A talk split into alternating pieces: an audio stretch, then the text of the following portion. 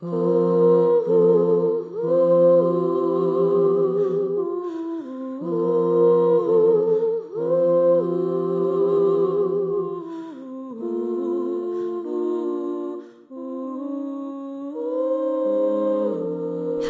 and welcome to Voicing Across Distance. This is episode one Glitch, Jiggle, and Resonance. My name is Masi Asare.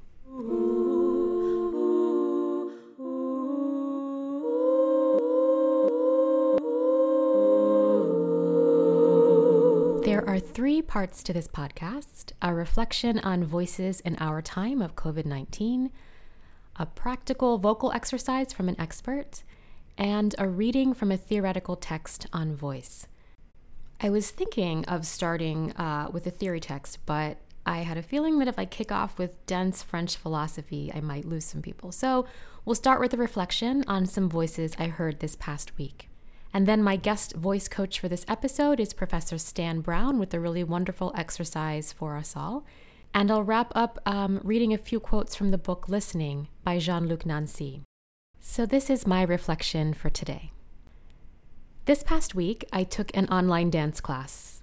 I am not a good dancer, and this was a very basic level dance class, but that is not the point of this podcast, so we'll put that to the side. The instructor was teaching from her tiny New York apartment.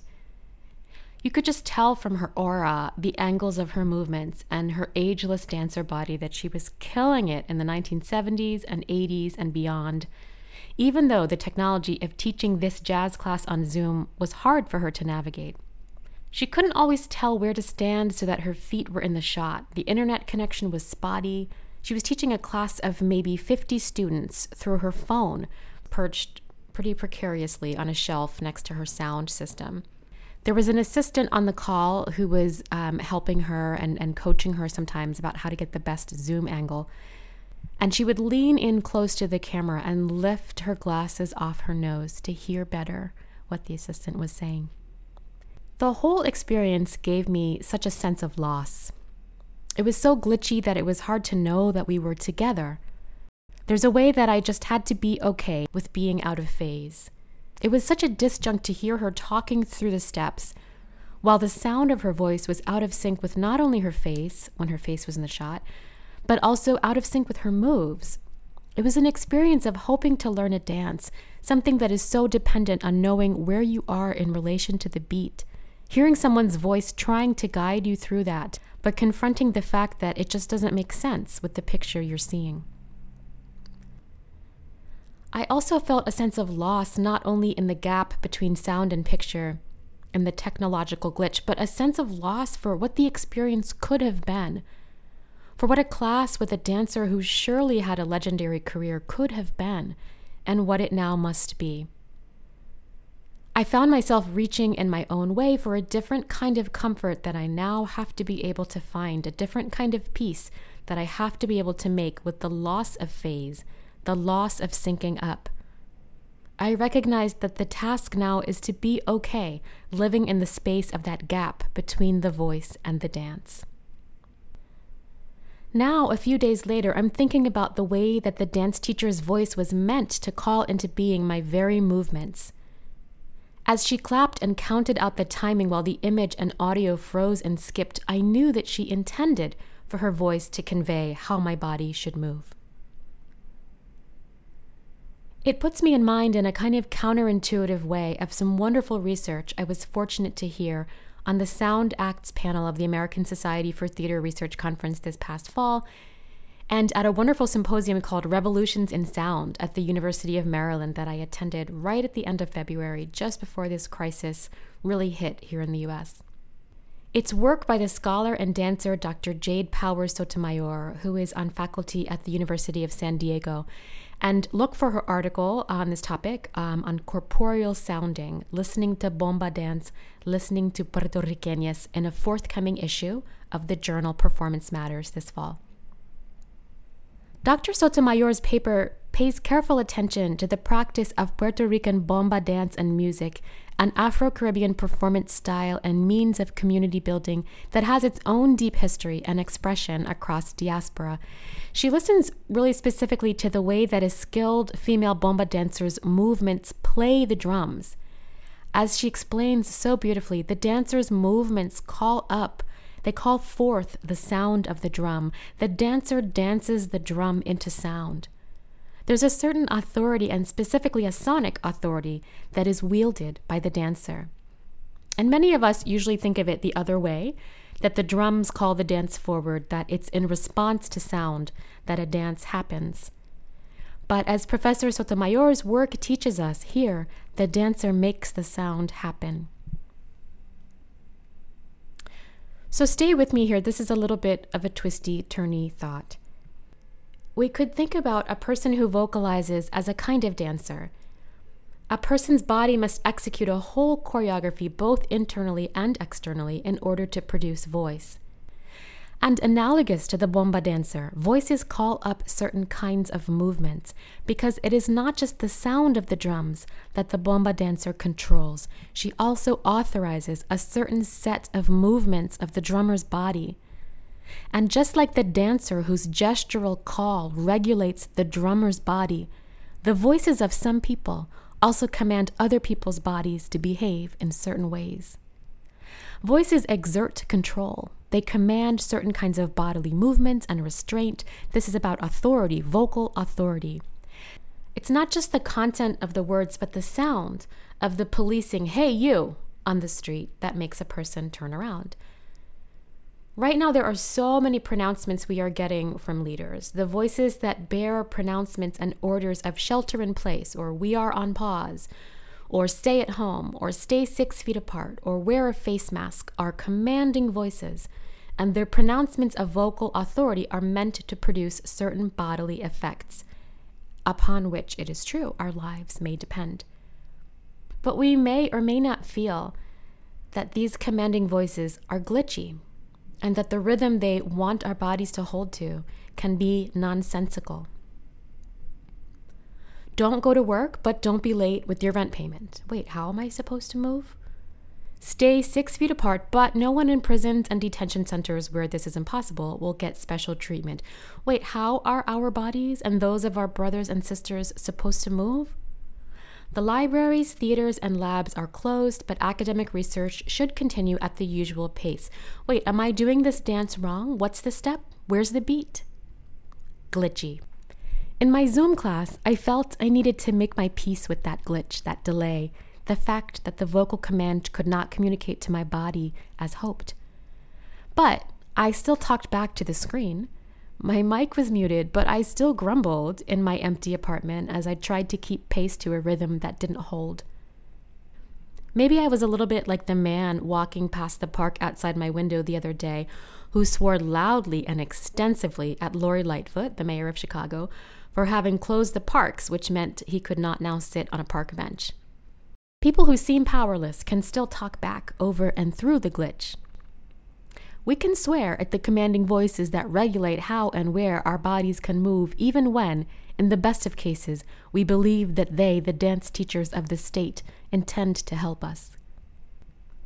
Maybe the thing to hold on to is knowing that, in the act of talking back, or laughing at the frozen screen, or cursing, I am remembering with my voice that I am a person with a body. The drummer who bends her hands to the beat of the dancer today might also, in a different moment, be the dancer who gives the command.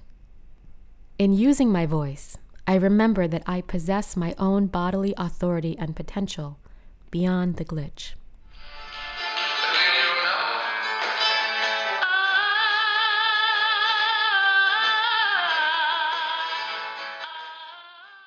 I'm so thrilled today to have as my guest, um, joining me vocally, Stan Brown, who is a very distinguished educator, actor, voice and dialect coach, vocalist, recording artist, and stage director. He worked closely with legendary voice expert Cicely Berry, who was director of the voice department, very famously, at the Royal Shakespeare Company in Stratford on Avon.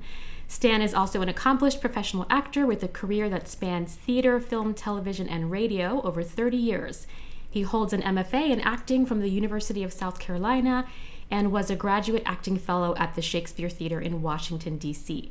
Stan has held academic positions at the University of Warwick and the University of South Carolina and is now the W. Rockwell Wirtz Professor and Director of Graduate Studies of the brand new MFA acting program here at Northwestern University, where I'm so very lucky to have him as a colleague.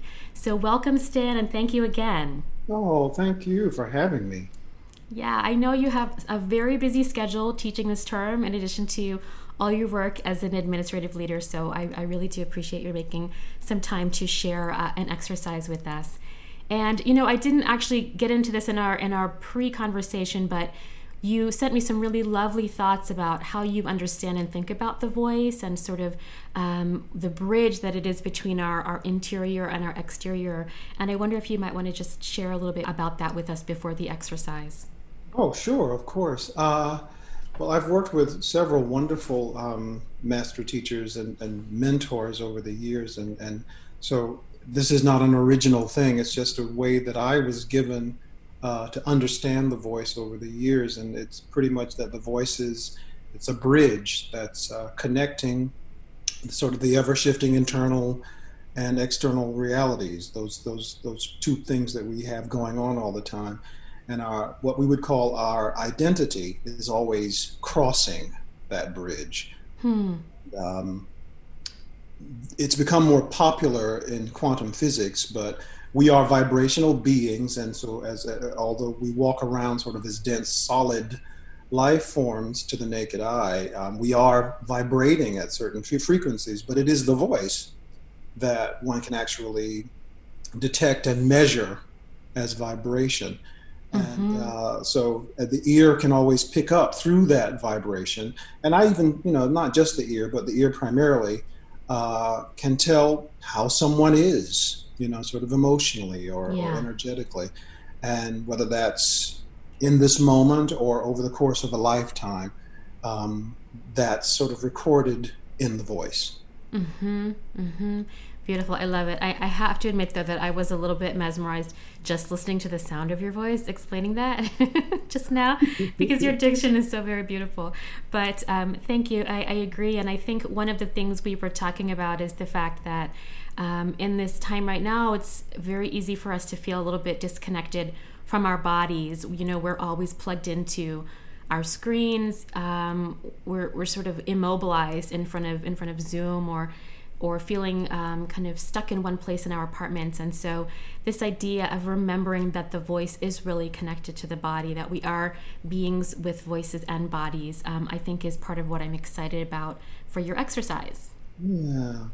Um, if uh, I just worked with a student today speaking about that, and my husband and I were talking earlier about just our sense of how boundaries are something that we put up and mm-hmm. we don't need to build a wall anywhere. It's just we, we're doing that all the time. And I've noticed how when I'm out now, um, I've sort of given it to myself as a mission to smile, you know, because mm-hmm. people are tightened now when they see each other. Mm-hmm. Um, and even though that's sort of a silent act to tighten, it's having an impact on the voice when it is ultimately used.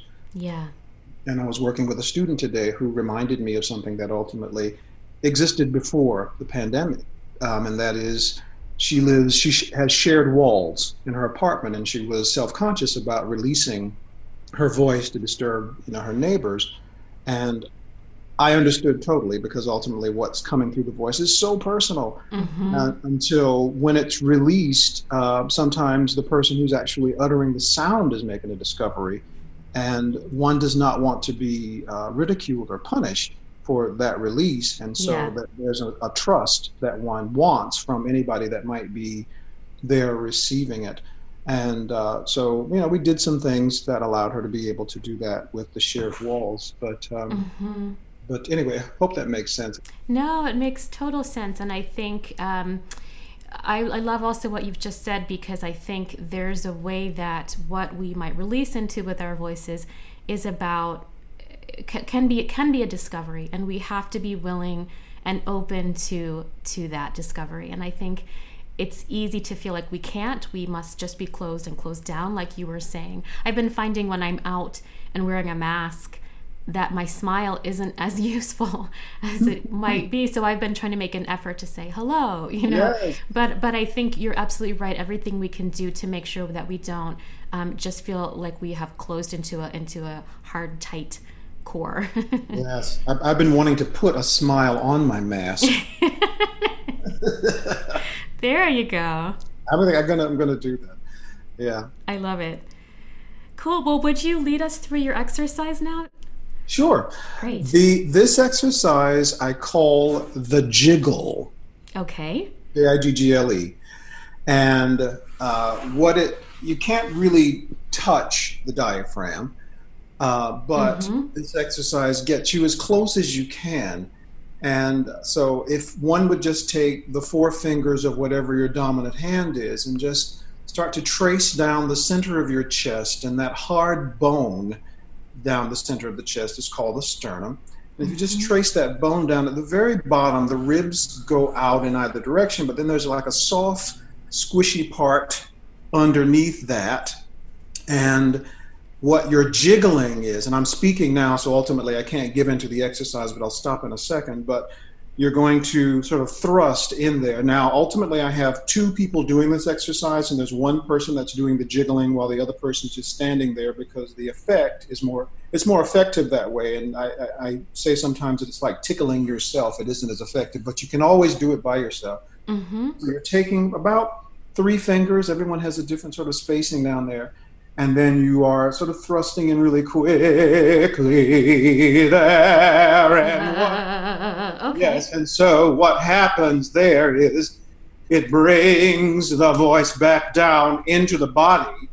And in that moment of sort of jarring it, you have to take responsibility after you've jiggled the voice back down into the body. And it sort of reminds you oh right yes i'm i'm in here or it's uh-huh. you know uh-huh. it's, it's it's this is how i must ground myself in my sound and it changes your sense of time i find and mm-hmm. you were mm-hmm. saying um, earlier how uh, and i'm doing it right now because i'm going right back up and how the voice can sort of travel up toward the head and uh, the diaphragm isn't used in the way that it um, is best used uh-huh. And there's a bit of what's called bracing that goes on.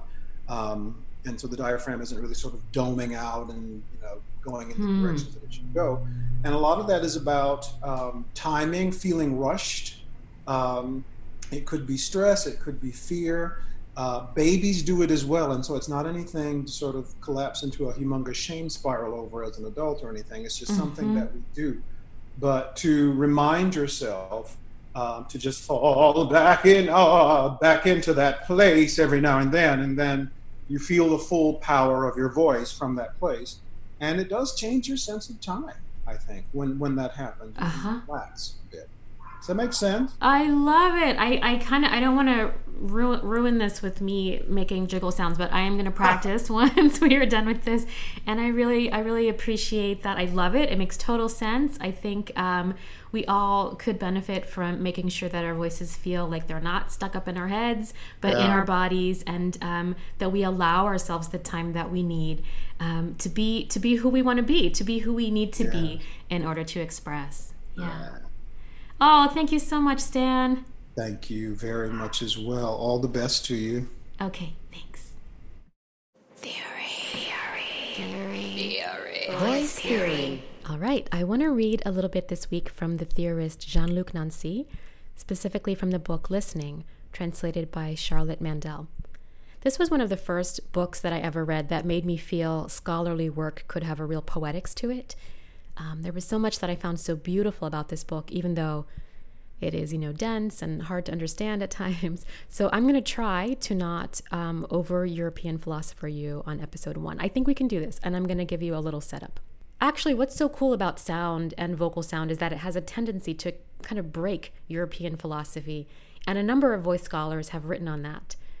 Um, the ways that we're taught that things make sense and you have to be logical about them.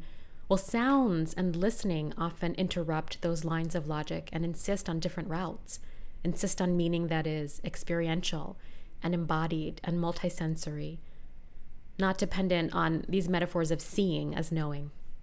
So, in this book, Nancy is tackling this question of is it possible to pay attention to what listening might mean as something different from understanding?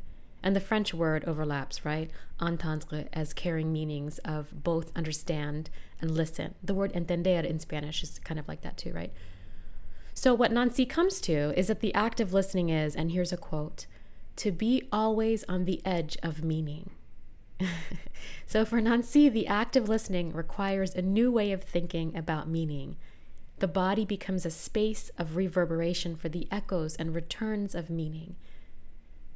And what it comes down to for him is resonance as a way of being in the world and being by listening. I think this is also really relevant for us now because we are listening to the news, but many of us are not necessarily understanding it. So much of the news nowadays is beyond comprehension. How can we comprehend the numbers that we are given of the sick, the dead, the dying, the recovered? Perhaps these numbers can't be comprehended by most of us, but they can be listened to, maybe not every day, for our mental health. What's more, we can pay attention to what this act of listening means for our bodies, our resonant bodies. Okay, so here are a few quotes from this book uh, by Nancy that I really like. I'm going to do two short quotes and one long quote. First, music is the art of the hope for resonance. Isn't that amazing? Music is the art of the hope for resonance. God, we all need more hope right now. That puts me in mind of the comments um, from Stan Brown about how we can understand ourselves through voice as beings of vibration, vibrational beings, right? We are in this zone of resonance. Second, uh, from Nancy, the voice is, quote, a rustling of the self. The voice is a rustling of the self. Isn't that incredible? If you think of how the wind rustles through the leaves um, or the grass, or how you might rustle the pages of a book, the idea that the voice is a rendering of who you are in this kind of a way. And what it also means is that when I hear my voice, I remember I have a self whose sound I now hear rustling. Okay, and third, here is my long quote. Uh, you may or may not love it, so just let it wash over you. There is something here about the listener as a kind of drum, right? An idea that has an echo or a resonant return to the reflection that we opened with today. So here's the quote Timbre can be represented as the resonance of a stretched skin and as the expansion of this resonance in the hollowed column of a drum. Isn't the space of the listening body, in turn, just such a hollow column over which a skin is stretched? But also from which the opening of a mouth can resume and revive resonance. A blow from outside, a clamor from within, this sonorous, sonorized body undertakes a simultaneous listening to a self and to a world that are both in resonance. It becomes distressed, tightens, and it rejoices, dilates. It listens to itself, becoming distressed and rejoicing. It enjoys and is distressed at this very listening where the distant resounds in the closest. That being the case, that skin stretched over its own sonorous cavity, this belly that listens to itself and strays away in itself while listening to the world and while straying in all directions, that is not a figure for rhythmic timbre, but its very pace, it is my body beaten by its sense of body, what we used to call its soul.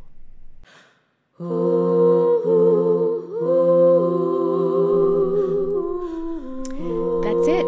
Thanks for listening. I hope you'll listen next week for episode two, where I plan to host two more professors as guests Neil Verma, Assistant Professor of Sound Studies in the Department of Radio, Television, Film at Northwestern, to reflect with me on voices of our times and Julie Foh, Assistant Professor of Voice and Speech at the University of Connecticut, with a vocal exercise for us all. Until then.